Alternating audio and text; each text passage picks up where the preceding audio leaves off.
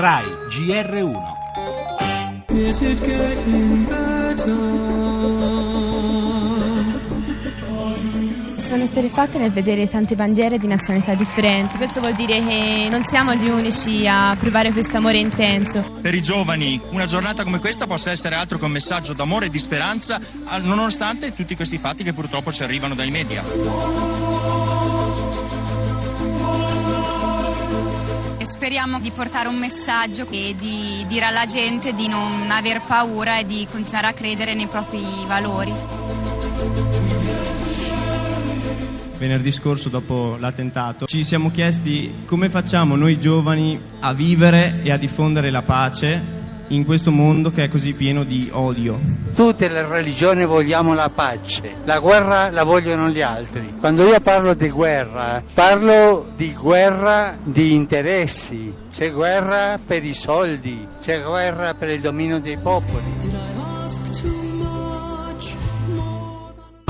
Problema che ha a che fare con l'uso politico di una religione, in questo caso l'Islam, quindi ha ragione il Papa quando sostiene che in discussione ci sono degli interessi e degli obiettivi politici e non invece qualcosa che ha a che fare con il sacro.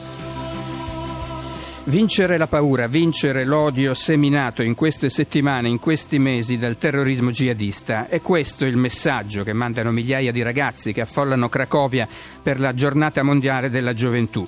La guerra dichiarata dall'ISIS e dai suoi alleati dopo aver insanguinato l'Asia e l'Africa è approdata in Europa. È la terza guerra mondiale a pezzi, ha detto più volte il Papa. E come tutte le guerre è mossa in primo luogo per il controllo di territori, di ricchezze economiche, per per rovesciare elite politiche che non sono esenti da gravi responsabilità. È quello che sta accadendo in Iraq, in Siria, in Nigeria e l'Occidente è colpito perché si oppone a questo disegno. Ed è la spiegazione che ci dà Germano Dottori, docente di studi strategici alla LUIS. Il tentativo dell'ISIS è di trasformare tutto questo in una guerra di religione. È una trappola e il Papa invita a non caderci. E sul fronte terrorismo restano in primo piano le indagini sull'attacco a Rouen. I due autori del barbaro omicidio del sacerdote avevano giurato fedeltà all'ISIS in un video. Intanto aumenta l'allerta in Italia, intensificati i controlli su luoghi sacri e spiagge. Obama infiamma la convention democratica e lancia Hillary Clinton. È lei la persona giusta per sconfiggere l'ISIS e finire il lavoro iniziato, anche se ammette tutto è possibile, anche la vittoria di Trump. E ancora il viaggio di eh, Renzi.